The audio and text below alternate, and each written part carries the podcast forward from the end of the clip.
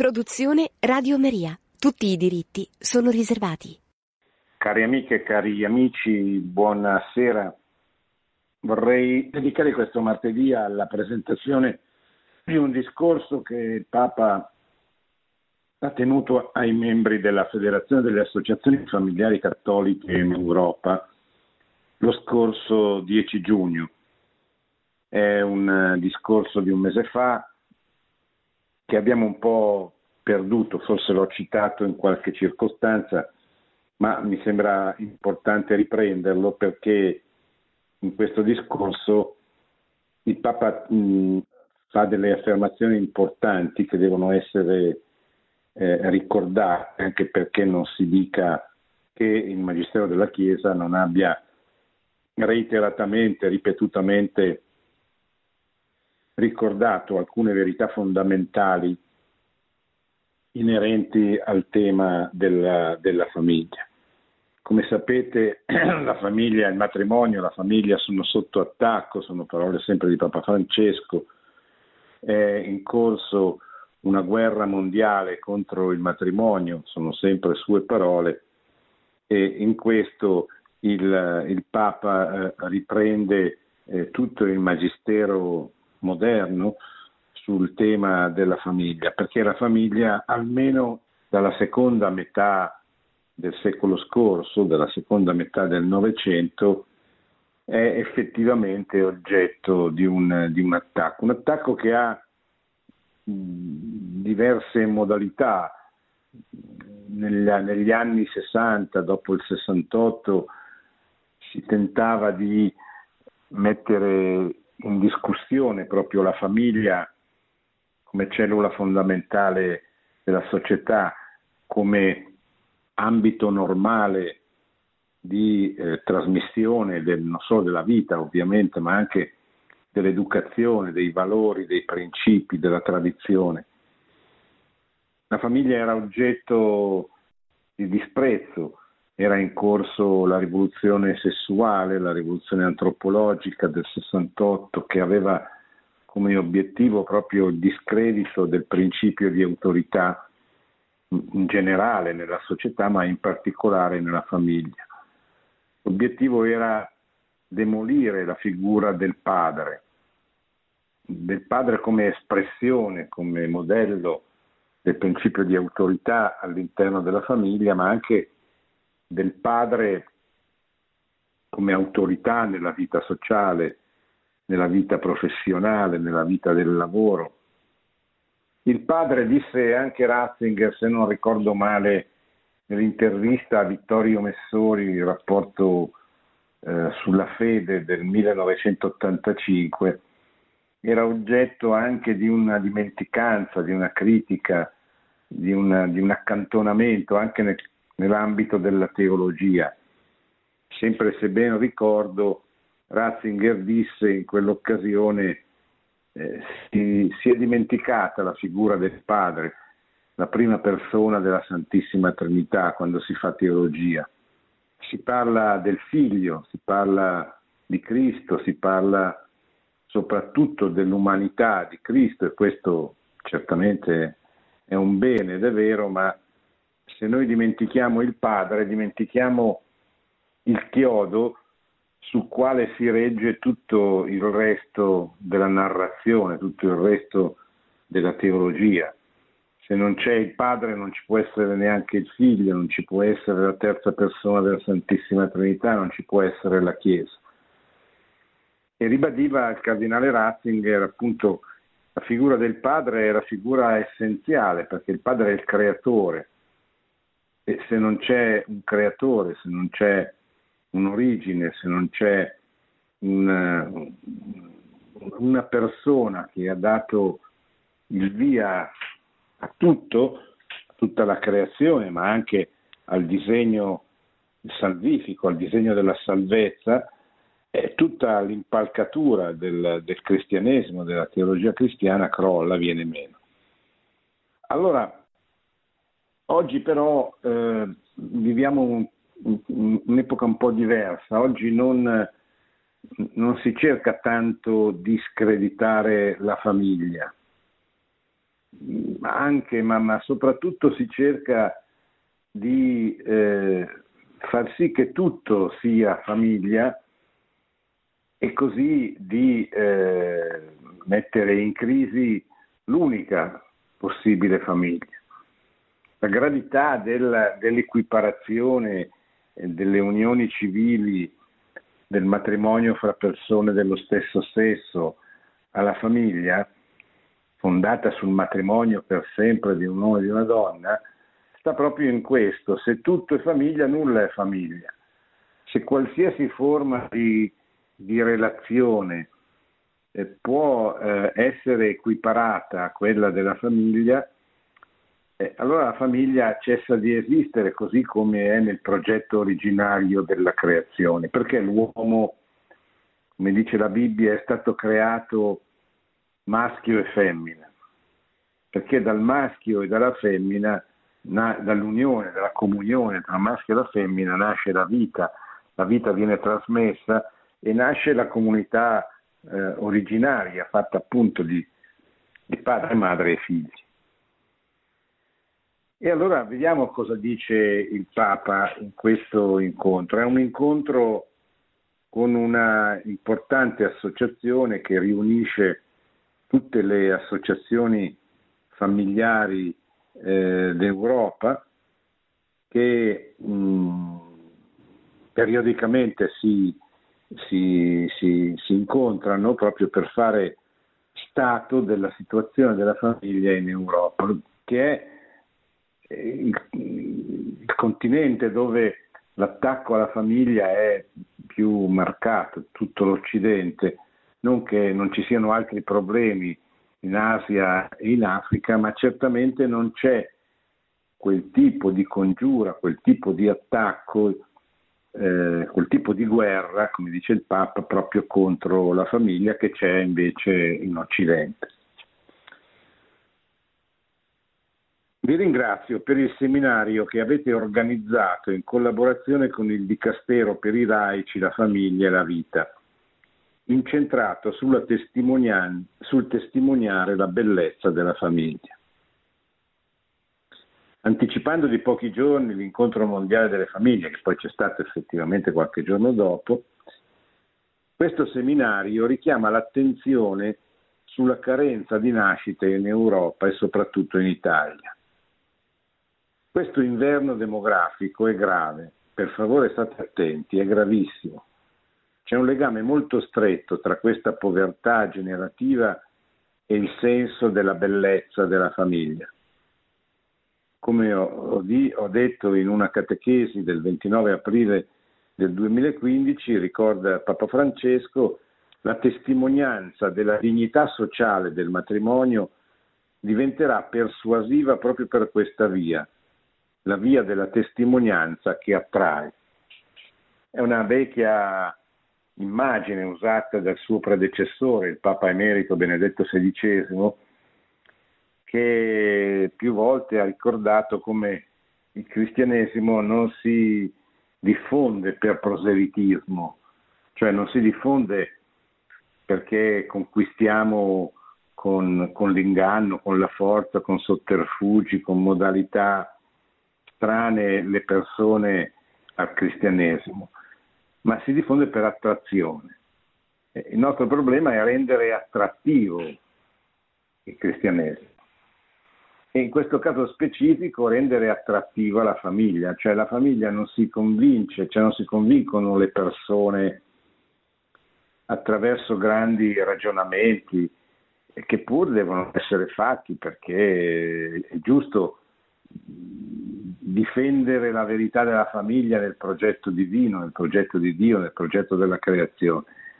Ma quello che conquista veramente le persone, in modo particolare i giovani in età da matrimonio, è il vedere delle famiglie, cioè è il vedere delle famiglie vere, delle famiglie felici, delle famiglie che pur eh, portando la croce, pur avendo le difficoltà che tutti hanno, eh, che tutte le famiglie hanno in ogni parte del mondo, in ogni, in ogni epoca, eccetera, mm, però sono sostanzialmente felici della vita che fanno, della scelta che hanno compiuto.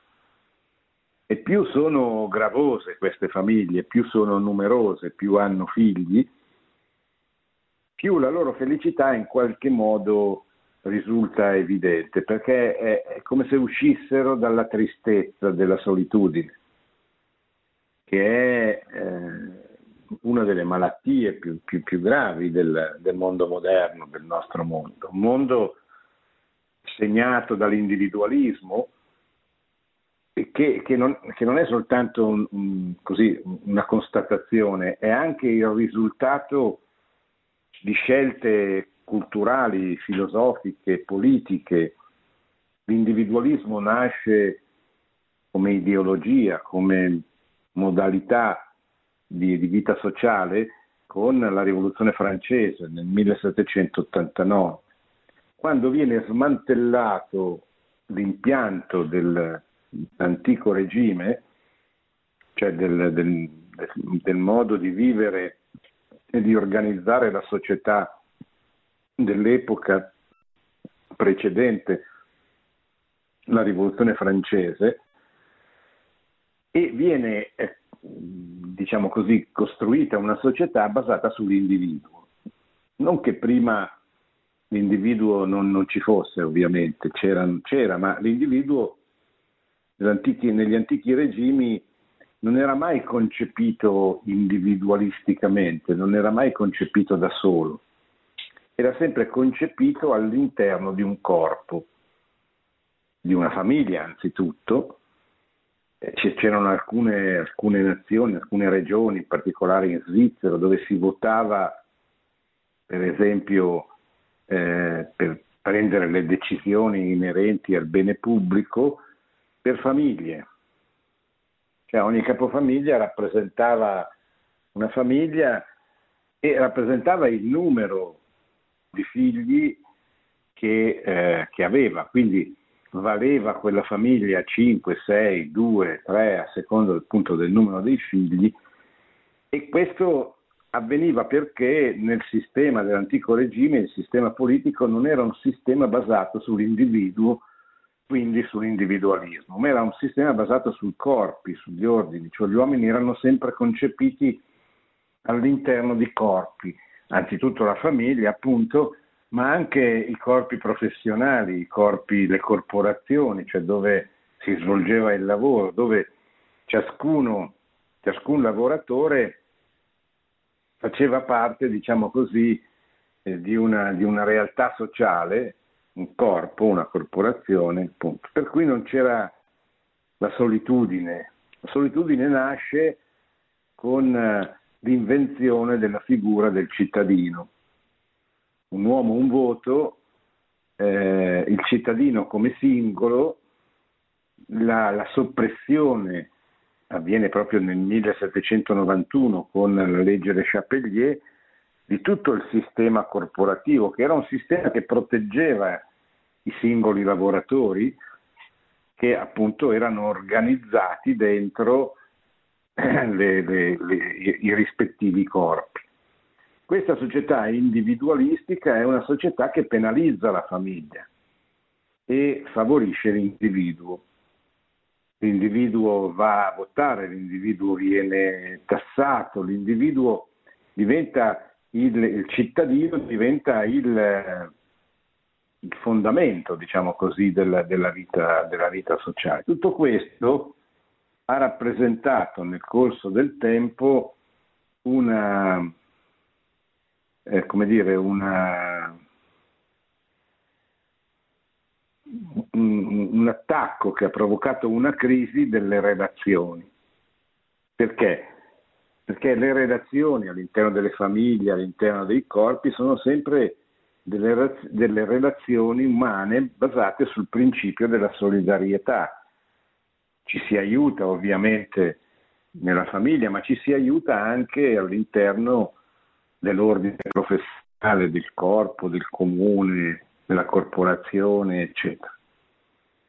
E in tutta questa società individualistica Si, ehm, si vive, questa società individualistica vive contemporaneamente la rivoluzione industriale, cioè la trasformazione della società da società agricola, da società contadina, in una società sempre più industrializzata, dove eh, i contadini che lasciano la terra e vanno a lavorare nelle grandi fabbriche, soprattutto del nord dell'Europa, in Inghilterra per esempio, dove comincia la rivoluzione industriale, sono eh, come dire, abbandonati nelle mani dei datori di lavoro, non hanno forme di protezione, non hanno più forme di protezione dopo la soppressione dell'ordine corporativo. E eh, quindi sono un po' in balia, diciamo così, di questi datori di lavoro. Nasce quella contrapposizione di classe fra i proletari, eh, cioè queste, queste, queste figure, questi operai eh, privi di, di, di protezione, individualisticamente soggetti alla, al, al datore di lavoro, e i datori di lavoro che sono che spesso sfruttano soprattutto il lavoro giovanile, il lavoro delle donne, non è? E che però anche quando, diciamo, fo- fo- sono bravi, cioè non, ha, no, non hanno intenzione di sfruttare, non, non hanno un contesto sociale organizzato che permetta loro di eh, aiutare anche a crescere i, i loro lavoratori. È in questo contesto che si inserisce il marxismo, cioè la lotta di classe. Ma è anche in questo contesto che si inserisce la dottrina sociale della Chiesa, in particolare con la pubblicazione nel milleottocentonovantuno dell'enciclica Rerum Novarum, nella quale il Papa di allora, Leone tredicesimo, dice: così non va bene, questa è una gravissima ingiustizia, cioè milioni di persone sono sfruttate da pochi datori di lavoro, devono ricevere giustizia. Devono lavorare il giusto, non devono essere sfruttati, soprattutto i bambini, soprattutto le donne, devono essere protetti, devono essere aiutati con il salario anche a poter mantenere la famiglia, deve essere garantito il riposo festivo, eh, cioè devono essere garantite tutte quelle forme che piano piano poi, attraverso la Costituzione, la nascita dei sindacati, le casse rurali, le società di mutuo soccorso, eccetera, si svilupperà nella società un, una serie di, di forme di protezione per evitare questo sfruttamento e per togliere al marxismo eh, lo strumento della lotta di classe, cioè la possibilità di sfruttare la disperazione, l'ingiustizia patita da queste classi lavoratrici. Allora, tutto questo eh, per dire che cosa? Cioè, questo individualismo che viene generato Dalla, dall'ideologia che domina, la, la, che, pro, che, promuove, che promuove la rivoluzione francese, viene tentativamente superato dal socialismo, ma come dice bene Leone tredicesimo nella Rerum Novarum, è un rimedio, il socialismo è un rimedio peggiore del male, della malattia che vuole curare. E allora la, la, la, la soluzione, l'alternativa al socialismo è veramente la dottrina sociale della Chiesa, cioè il ritorno a un sistema sociale che protegga ciascuna persona e che superi questa concezione individualistica della società, mettendo l'individuo sempre dentro, all'interno di un contesto, di un, di un corpo, a cominciare appunto eh, dalla famiglia. Oggi eh, sono proprio le relazioni che vengono colpite dall'individualismo, perché l'individualismo, eh, un sistema sociale di tipo individualistico, è un sistema sociale fondato sull'egoismo, cioè fondato sul fatto che il singolo vede nei suoi simili eh, delle opportunità, delle occasioni per migliorare la propria situazione. non per organizzare con loro una società migliore, non per dare e ricevere, ma soltanto per prendere dal, dal, dal, dalla persona che gli vive, dal, dal, dall'individuo che gli vive accanto, quello che gli serve, quello che gli serve per stare meglio. Ecco allora il perché e come bisogna superare questa concezione eh, basata sull'individualismo. E la, il corpo più importante da questo punto di vista è proprio la famiglia, perché la famiglia da una parte colma il desiderio del singolo di amore, di affetto, di trasmissione della vita, che è insito e dentro nella natura di ciascun essere umano.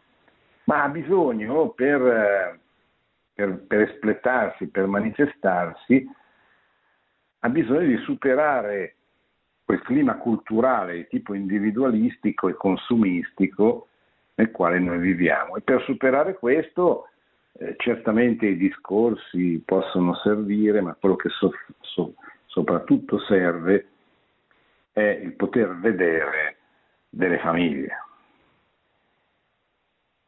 Poter vedere nelle famiglie superare le difficoltà attraverso la comunione, attraverso l'amore, attraverso l'aiuto reciproco. E questo è anche estremamente utile non soltanto per la famiglia stessa, ma per la società tutta, perché, perché nella famiglia vengono educati i cittadini, coloro che poi manifesteranno nelle relazioni con gli altri uomini, quelle professionali, quelle lavorative, quelle sociali, politiche, eccetera, manifesteranno quei principi che hanno assorbito, che hanno ricevuto all'interno della famiglia. E allora verrà superato anche quel primo grave problema a cui il Papa ha fatto riferimento all'inizio di questo discorso, cioè l'inverno demografico. Dice è, eh, è una tragedia l'inverno demografico. È una tragedia perché l'inverno demografico significa la fine delle società. I dati che sono stati forniti dall'Istat, eh, che hanno attestato come anche nell'ultimo anno, nel duemilaventuno, ci sia stato un ulteriore calo di nascite in Italia, sotto le quattrocentomila unità, cioè sono nati meno di quattrocentomila bambini, sono nati, sono morti più di un milione di cittadini. E questo significa che se questo schema viene ribatito, ripetuto di anno in anno, si va a un drastica, una drastica diminuzione della popolazione. E una civiltà la cui popolazione diminuisce è una civiltà destinata a scomparire, ovviamente. No? Qualcuno potrà dire anche egoisticamente, ma staremo meglio se saremo in pochi, perché dovremo eh, tagliare in meno fette la torta e quindi ciascuno di noi potrà stare meglio, ma questo non è vero. Cioè, è vero secondo un principio di egoismo sociale, ma non è vero perché questo sistema produce la fine di quella società, prima o poi, anche perché diminuendo il numero delle donne in età fertile e diminuendo sempre più, perché quelli che nascono, i pochi che nascono nel duemilaventi, le poche donne che nascono nel duemilaventi saranno eh, feconde vent'anni dopo, diciamo così, ma nel frattempo saranno sempre di più, sarà, saranno, sarà diminuito sempre di più il loro numero. E quindi nella prospettiva dei successivi vent'anni sarà ancora minore il numero dei nati, perché sarà Eh, diminuito drasticamente il numero delle donne eh, in età fertile. Per cui o c'è un'inversione demografica che comunque darà i suoi effetti nel lungo, nel medio-lungo periodo, oppure la nostra nazione, come tutte le nazioni occidentali, perché sono tutte sotto il ricambio. Il ricambio avviene quando una donna ha eh, almeno due virgola uno figli a testa. Noi oggi siamo, se non ricordo male, a uno virgola ventisette, quindi siamo lontanissimi dal ricambio demografico.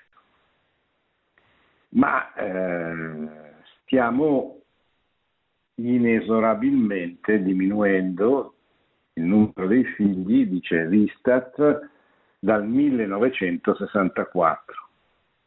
Quindi è un trend che continua inesorabile, appunto, dalla seconda metà del secolo scorso, da quasi sessant'anni. Bene, questo è il primo problema che, dice il Papa, è gravissimo. Per superare questo, anzitutto mostrate la bellezza della famiglia con la vita, incarnandola, mostrandola, facendola vedere.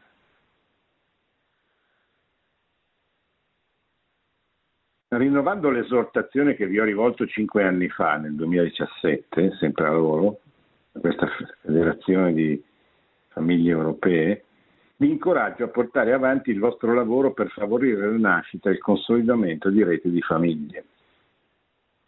Cosa vuol dire adesso il Papa? Eh, vuol dire che la famiglia oggi non si salva da sola e non si salva neppure attraverso delle politiche familiari favorevoli, che pur non ci sono. È stato fatto l'assegno familiare, finalmente potremmo dire da un certo punto di vista, ma non è un grande risultato, perché aiuta poche famiglie rispetto a quelle che dovrebbe aiutare, perché è debole, perché è misero. Ma anche se fosse risolutivo, cioè se fosse importante, se fosse staccato un assegno importante per tutti i nati, saremmo sempre di fronte a una forma di assistenzialismo che non è quello. Cioè, può aiutare, certamente le politiche familiari vanno perseguite, vanno auspicate, vanno eh, realizzate dalle forze politiche, eccetera, ma quello che importa oggi soprattutto, non soprattutto, diciamo accanto a questo, accanto alle provvidenze politiche ed economiche, è la costituzione di reti di famiglie. Perché? Perché l'individualismo riguarda anche le famiglie, le famiglie da solo, la singola famiglia non ce la fa, non ce la fa a vivere. Chi ha una certa età si ricorda come fino agli anni cinquanta sessanta, ehm, in Italia, ma in, credo in generale nel mondo occidentale, non esisteva la famiglia, cioè non esisteva in numero così evidente, marcato, la famiglia mononucleare come esiste oggi. La famiglia era sempre all'interno di un contesto sociale più ampio. Le zie, le sorelle, i parenti. Io stesso ricordo, quando ero un bambino, che venivo aiutato a fare i compiti da una zia eh, nubile, venivo, avevo un sacco di zii intorno, di, cioè di altri genitori, amici dei miei genitori o cugini o parenti dei miei genitori, cioè non, la famiglia non era sola, non era mononucleare, non era abbandonata a se stessa. Allora il Papa dice: vi ho ricordato cinque anni fa e vi incoraggio a fare delle reti di famiglia. È un servizio prezioso, perché c'è bisogno di luoghi, di incontri, di comunità in cui le coppie e le famiglie si sentano accolte, accompagnate, mai sole. È urgente che le chiese locali in Europa e non solo si aprano all'azione dei laici, delle famiglie che accompagnano famiglie. Rete di famiglie significa famiglie che si mettono insieme non solo per rivendicare i loro diritti rispetto allo Stato, non solo per favorire, spingere, promuovere politiche familiari adeguate, ma anche proprio per vivere, per dimostrare alla famiglia accanto che si può avere tanti figli, cioè che ce la si può fare, soprattutto se si è aiutati, se si è dentro in un contesto. Questa è una necessità ormai, soprattutto è una necessità nelle grandi città, dove i genitori sono costretti a, a trovare delle soluzioni dove mettere i loro figli quando loro sono a lavorare, perché, perché un tempo la donna, la mamma poteva stare a casa, si poteva permettere che lavorasse soltanto il marito, il padre. Oggi non è più così, oggi soprattutto in una città, con i costi di una grande città, sono necessari due stipendi. E dove andranno i bambini? E allora lì si comincia a, al massimo a fare un bambino, già come fare un, avere un figlio sembra una montagna da scalare.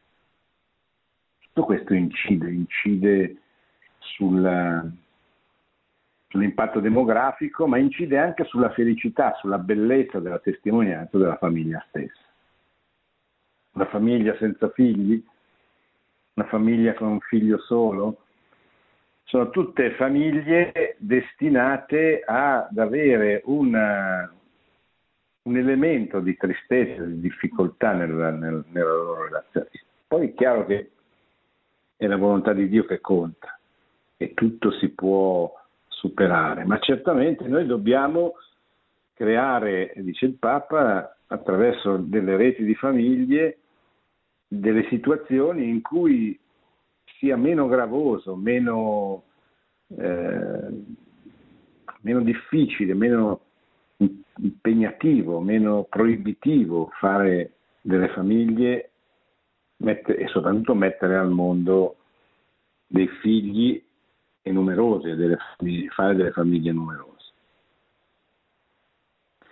Viviamo, continua il Papa, questo è chiaro, non solo un'epoca di cambiamenti, ma un cambiamento d'epoca. Questa è una frase che il Papa ripete spessissimo, che è veramente vera. Cioè non ci sono più solo cambiamenti importanti.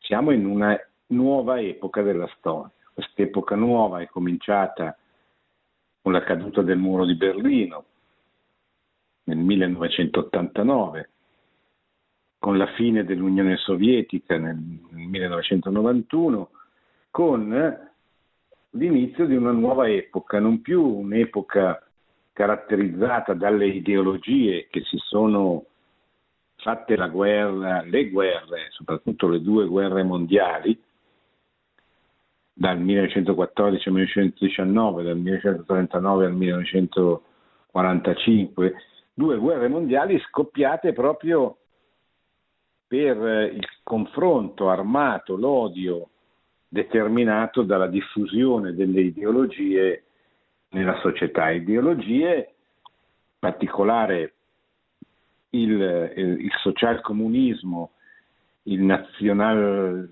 socialismo, il nazismo, il fascismo e le, le, le ideologie precedenti, quelle liberali che avevano dato vita ai, ai, ai, regi- ai sistemi liberali dell'Ottocento, entrano in conflitto e scoppiano le guerre. La, guerra, la prima guerra mondiale scoppia soprattutto per il conflitto di tipo nazionalistico, l'odio nazionalistico fra le due grandi Eh, nazioni europee, le due più grandi nazioni europee, la Francia e la Germania. Odio che si ripete trent'anni dopo, in maniera diversa, con la seconda guerra mondiale che coinvolge eh, le nazioni, sempre la Francia e la Spagna, la Francia e, e la Germania innanzitutto, ma coinvolge l'Unione Sovietica. Nel frattempo aveva attuato un regime totalitario di tipo comunista, coinvolge come già nella prima guerra mondiale, ma ancora di più, gli Stati Uniti, il Giappone, cioè il mondo, sono appunto eh, mondiali. Questa epoca finisce, finisce con la caduta del muro di Berlino, finisce quando il comunismo si rende conto che non può più, almeno in Europa, tentare di conquistare il mondo con la violenza, con la forza dei partiti comunisti, e allora si auto, come dire, si autolimita, cerca con la perestroica di Gorbaciov di cambiare, di modificare i connotati interni all'Unione Sovietica stessa, non ci riesce, insomma il comunismo implode in Europa. E, e nasce questa nuova epoca, che però non è una nuova epoca, siccome ci siamo liberati di un male, allora è un'epoca felice, no, ci siamo liberati di un male, certamente, eh, ma non siamo, ma non, non ci siamo convertiti, per dire quello che la Madonna disse a Fatima nel millenovecentodiciassette, in piena prima guerra mondiale, annunciando che la Russia avrebbe di, di, di, di diffuso i suoi errori nel mondo, cioè il comunismo, annunciando la conversione della Russia, ma questo non è avvenuta. La Russia ha smesso di diffondere, non è avvenuto, ha smesso di diffondere i suoi errori nel mondo, ma non si è convertita. Questa è, questa è quindi la fase nella quale viviamo.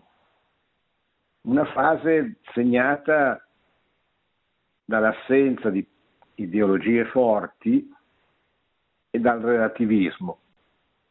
Sempre Ratzinger ha chiamato questa fase la dittatura del relativismo, cioè la dittatura del nulla, del nichilismo, del pensiero debole, della lotta contro la verità. La verità non esiste, la verità è pericolosa, la religione è pericolosa, perché porta a fanatismi, eccetera. Questa è la mentalità oggi diffusa, certamente con degli elementi di, di, di verità. È vero che la religione usata male nell'Islam porta al terrorismo di tipo fondamentalista.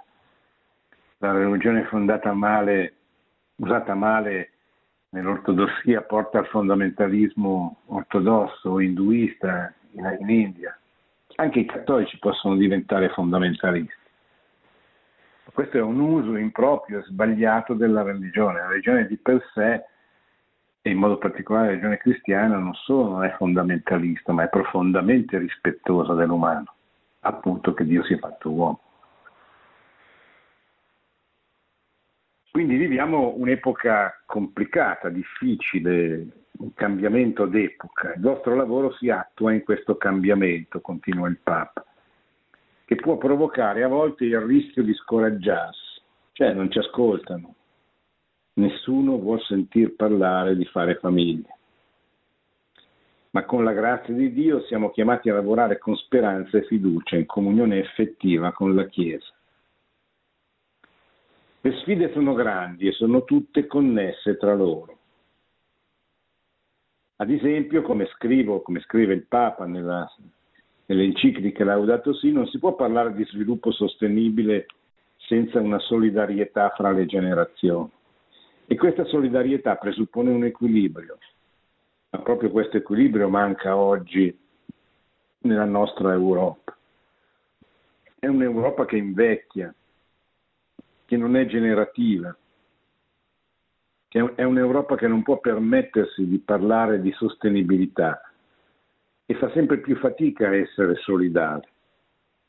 Per questo voi sottolineate spesso che le politiche familiari non vanno considerate come strumenti del potere degli Stati, ma sono fondate le politiche familiari, in primis nell'interesse delle famiglie stesse. Gli Stati hanno il compito di eliminare gli ostacoli alla generatività delle famiglie e di riconoscere che la famiglia costituisce un bene comune da premiare, con delle naturali conseguenze positive per tutti. Inoltre, come ricorda una vostra recente risoluzione, sta parlando sempre appunto a questa associazione di famiglie europee, il fatto di avere figli non deve mai essere considerato una mancanza di responsabilità nei confronti del creato o delle sue risorse naturali, Secondo l'ideologia ecologista e ambientalista oggi molto diffusa, l'uomo è visto un po' come un aggressore della madre terra e con il fatto di nascere, di esserci, eh, pregiudica l'equilibrio dell'ambiente, ma non è così. Questa è una grande menzogna. Il fatto di avere figli non deve mai essere considerato una mancanza di responsabilità nei confronti del creato. Il concetto di impronta ecologica non può essere applicato ai bambini, poiché essi sono una risorsa indispensabile per il futuro. Vanno invece affrontati, e se questa è sempre una dichiarazione della, di questa federazione di famiglie cattoliche europee, vanno invece affrontati il consumismo e l'individualismo, guardando alle famiglie come il migliore esempio di ottimizzazione delle risorse. Poi il Papa passa a parlare di un'altra cosa molto importante, la piaga della pornografia, che è diffusa ormai ovunque tramite la rete. Va denunciata come un attacco permanente alla dignità dell'uomo e della donna. C'è una grande associazione in Italia, guidata da Don Ferdinando Di Noto, che si preoccupa di denunciare, di, di andare a cercare questi centri, soprattutto in rete, di diffusione di pornografia, soprattutto pornografia minorile. È un cancro pazzesco di cui si parla poco e si capisce poco, ma basta, eh, basta girare la rete per vedere come la pornografia sia sempre in agguato, basta andare in un'edicola per vedere come anche la carta stampata sia uno strumento che purtroppo contribuisce a veicolare, a trasmettere Eh, pornografia che colpisce soprattutto i giovani, i bambini. Si tratta non soltanto di proteggere i bambini, dice il Papa, compito urgente delle autorità, di noi tutti, ma anche di dichiarare la pornografia come una minaccia per la salute pubblica. Sarebbe una grave illusione pensare che una società in cui il consumo abnorme del sesso nella rete dilaga tra gli adulti sia poi capace di proteggere efficacemente i minori. Le reti di famiglia, in cooperazione con la scuola e con le comunità locali, sono fondamentali per prevenire, per combattere questa piaga, sanando le ferite di chi è nel vertice, nel vortice della dipendenza. La dignità dell'uomo e della donna è minacciata anche dalla pratica inumana e sempre più diffusa dell'utero in affitto. L'utero in affitto è un'altra terribile conseguenza della, della cultura contro la famiglia diffusa almeno dalla seconda metà del secolo scorso. L'utero in affitto nasce dalla, dall'idea che Il, eh, che esista un diritto al figlio, ed è singolare nella, nell'ideologia, nella mentalità oggi diffusa, no? Con la diffusione dell'aborto si parla, si parla tantissimo in queste ore del diritto all'aborto, come se esistesse un diritto all'omicidio. Cioè, nessuno può avere il diritto di eliminare una vita. E contemporaneamente si parla del diritto al figlio. Cioè, chi non lo vuole lo può eliminare se c'è, e chi lo vuole lo deve poter fare in qualsiasi maniera, anche se la natura non, non lo permette, non lo dà.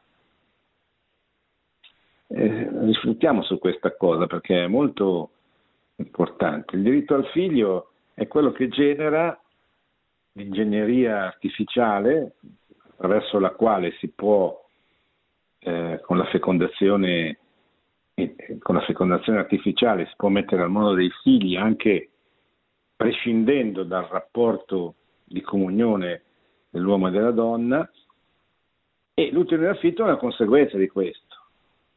cioè due uomini che non possono partorire neanche inseminando, inseminandosi, perché il parto maschile non è ancora stato inventato, oppure è stato inventato ma non è praticato per ovvie ragioni, e allora eh, affittano l'utero di una donna, normalmente all'estero, la pagano e poi si prendono il frutto di questa inseminazione artificiale e se lo portano a casa. E questa è un'aberrazione, un'aberrazione per la donna, un'aberrazione per il bambino, un'aberrazione per la dignità stessa di questi due uomini. E questo avviene per due uomini, può avvenire anche in maniera diversa ovviamente per due donne, eccetera. E l'utero in affitto, giustamente dice il Papa, è una pratica inumana, però purtroppo sempre più diffusa. La vostra federazione ha anche una responsabilità nel dare testimonianza di unità e lavorare per una pace che sia la grande pace, in questo momento storico nel quale purtroppo molte sono le minacce e occorre puntare su ciò che unisce e non su ciò che divide. A tale proposito vi sono riconoscente perché in questi ultimi cinque anni la vostra federazione ha accolto al suo interno dieci nuove organizzazioni familiari e quattro nuovi paesi europei, fra cui l'Ucraina. Bene. E qui eh, la pace ovviamente è la conseguenza anche del fatto che esista un ordine nella società. Se non esiste un ordine, se non esiste un equilibrio tra le diverse realtà, non può esistere neanche la pace. La pace, come dice Sant'Agostino, è la tranquillità nell'ordine, cioè è la tranquillità che nasce dall'ordine, ma se le cose non sono a posto, e le cose non sono a posto, se la famiglia non è messa al centro e riconosciuta come la cellula fondamentale e fondata soltanto sul matrimonio di un uomo e di una donna. La pace non è garantita, come diceva Madre Teresa di Calcutta, se non è garantito il diritto alla vita. E poi, ultima cosa, il Papa parla appunto, ne abbiamo già accennato, della solitudine. La pandemia ha messo in luce un'altra pandemia più nascosta, di cui si parla poco. La pandemia della solitudine. Se, fo- se molte famiglie si sentono riscoper- si sono riscoperte come chiese domestiche, è vero anche che troppe famiglie hanno fatto esperienza di solitudine e la loro relazione con i sacramenti si è fatta spesso meramente virtuale. Le reti di famiglie sono un antidoto alla solitudine. Esse infatti per loro natura sono chiamati a non lasciare nessuno indietro in comunione con i pastori e le chiese locali. Bene, con questo tema sulla solitudine abbiamo concluso, adesso rispondiamo, risponderò alle vostre domande.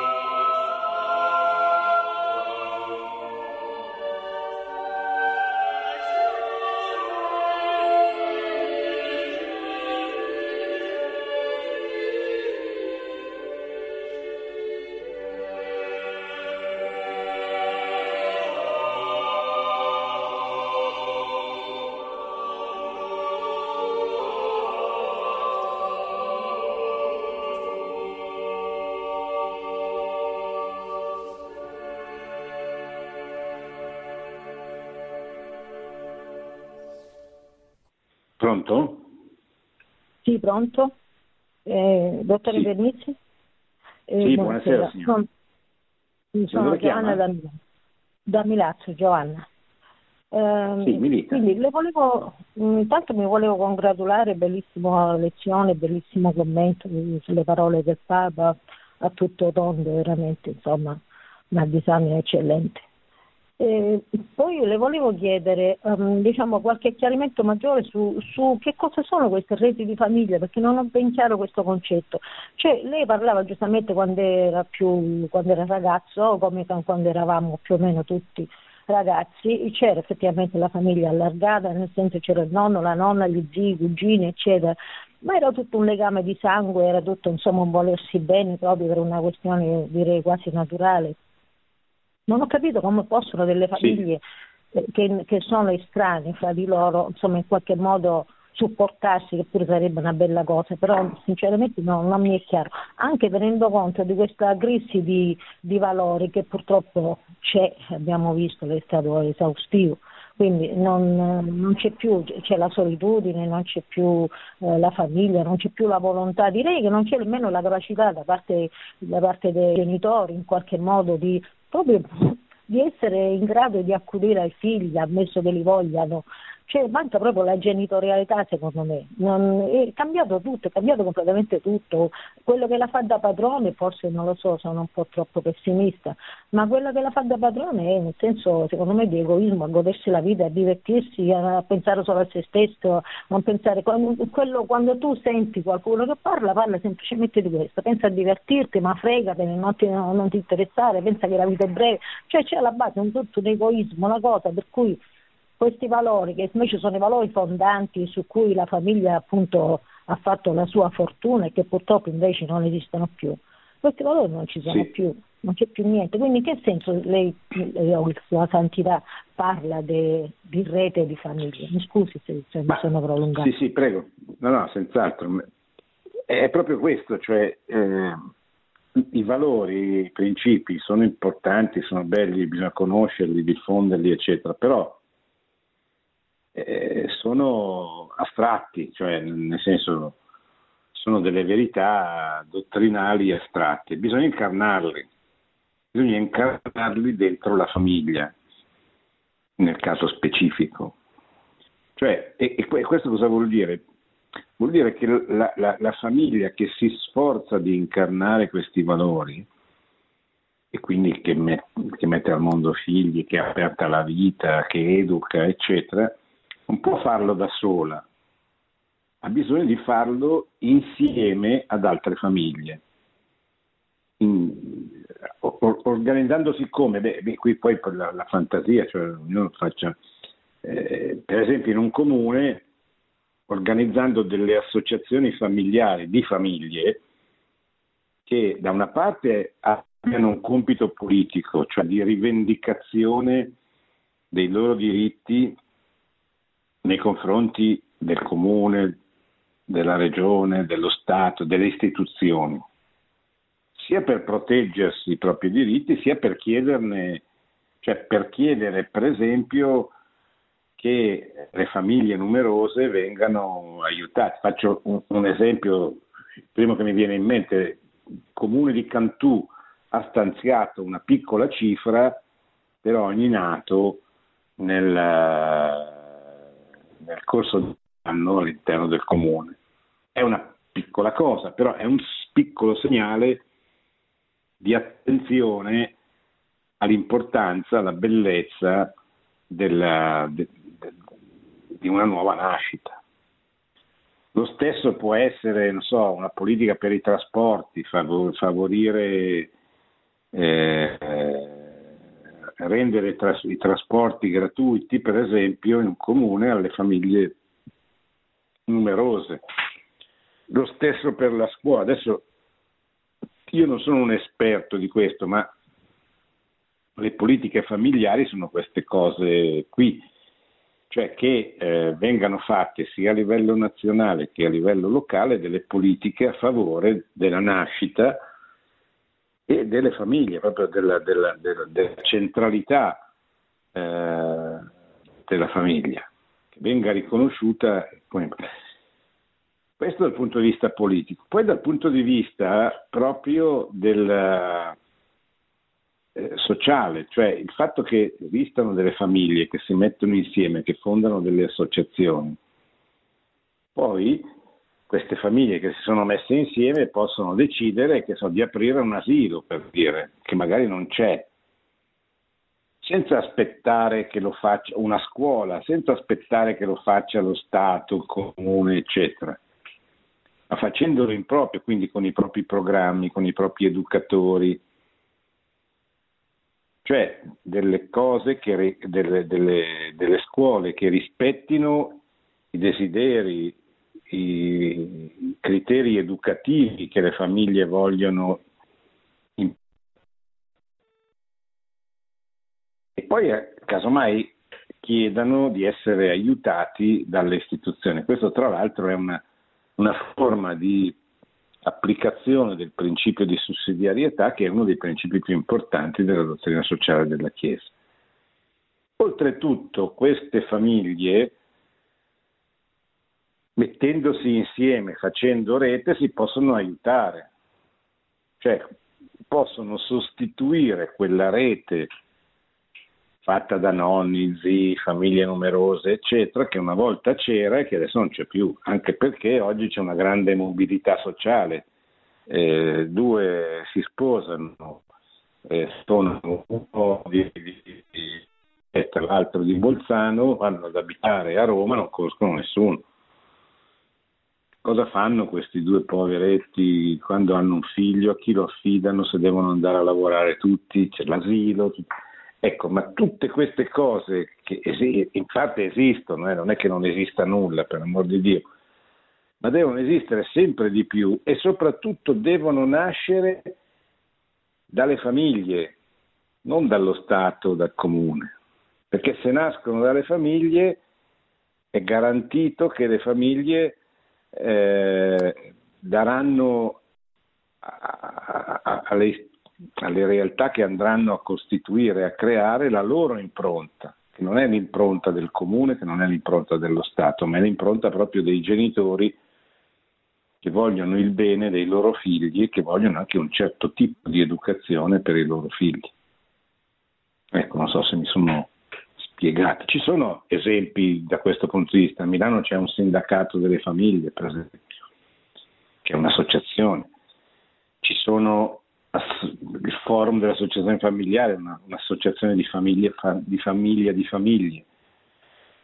Ci sono una cosa no, nuova nata recentemente che si chiama Ditelo sui tetti, termine evangelico, che unisce una novantina di associazioni che si sono messe insieme per difendere la famiglia eh, e la vita dal punto di vista politico, ma che un domani possono allargare, diciamo così, il loro. Questi sono nati per difendere dal punto di vista politico, ma nulla vieta che possano poi costituire delle reti, delle realtà che abbiano anche dei, degli aspetti, diciamo così, di, di, che rispondano anche a delle esigenze di carattere sociale, educativo, eccetera.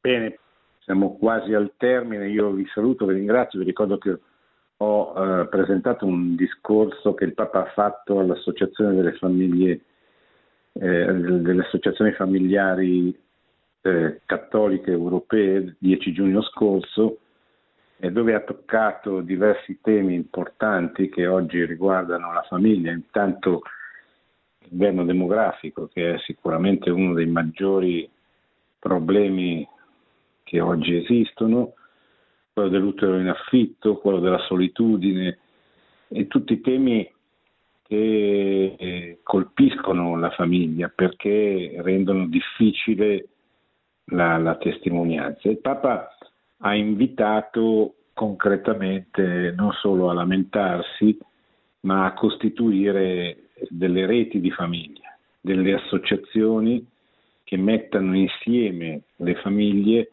affinché non solo possano difendere meglio i loro diritti da un punto di vista politico nei confronti delle istituzioni e delle legislazioni delle istituzioni, ma anche che possano promuovere una solidarietà viva, concreta fra di loro, fra le famiglie stesse, mettendo in piedi a loro volta delle realtà come per esempio delle scuole o come delle forme di Di, di organizzazione solidale che permetta alle famiglie di aiutarsi reciprocamente, di sostenersi, soprattutto nelle grandi città dove le reti eh, parentali sono molto più difficili da, da praticare e dove invece è tanto più necessaria la, la, la solidarietà fra queste famiglie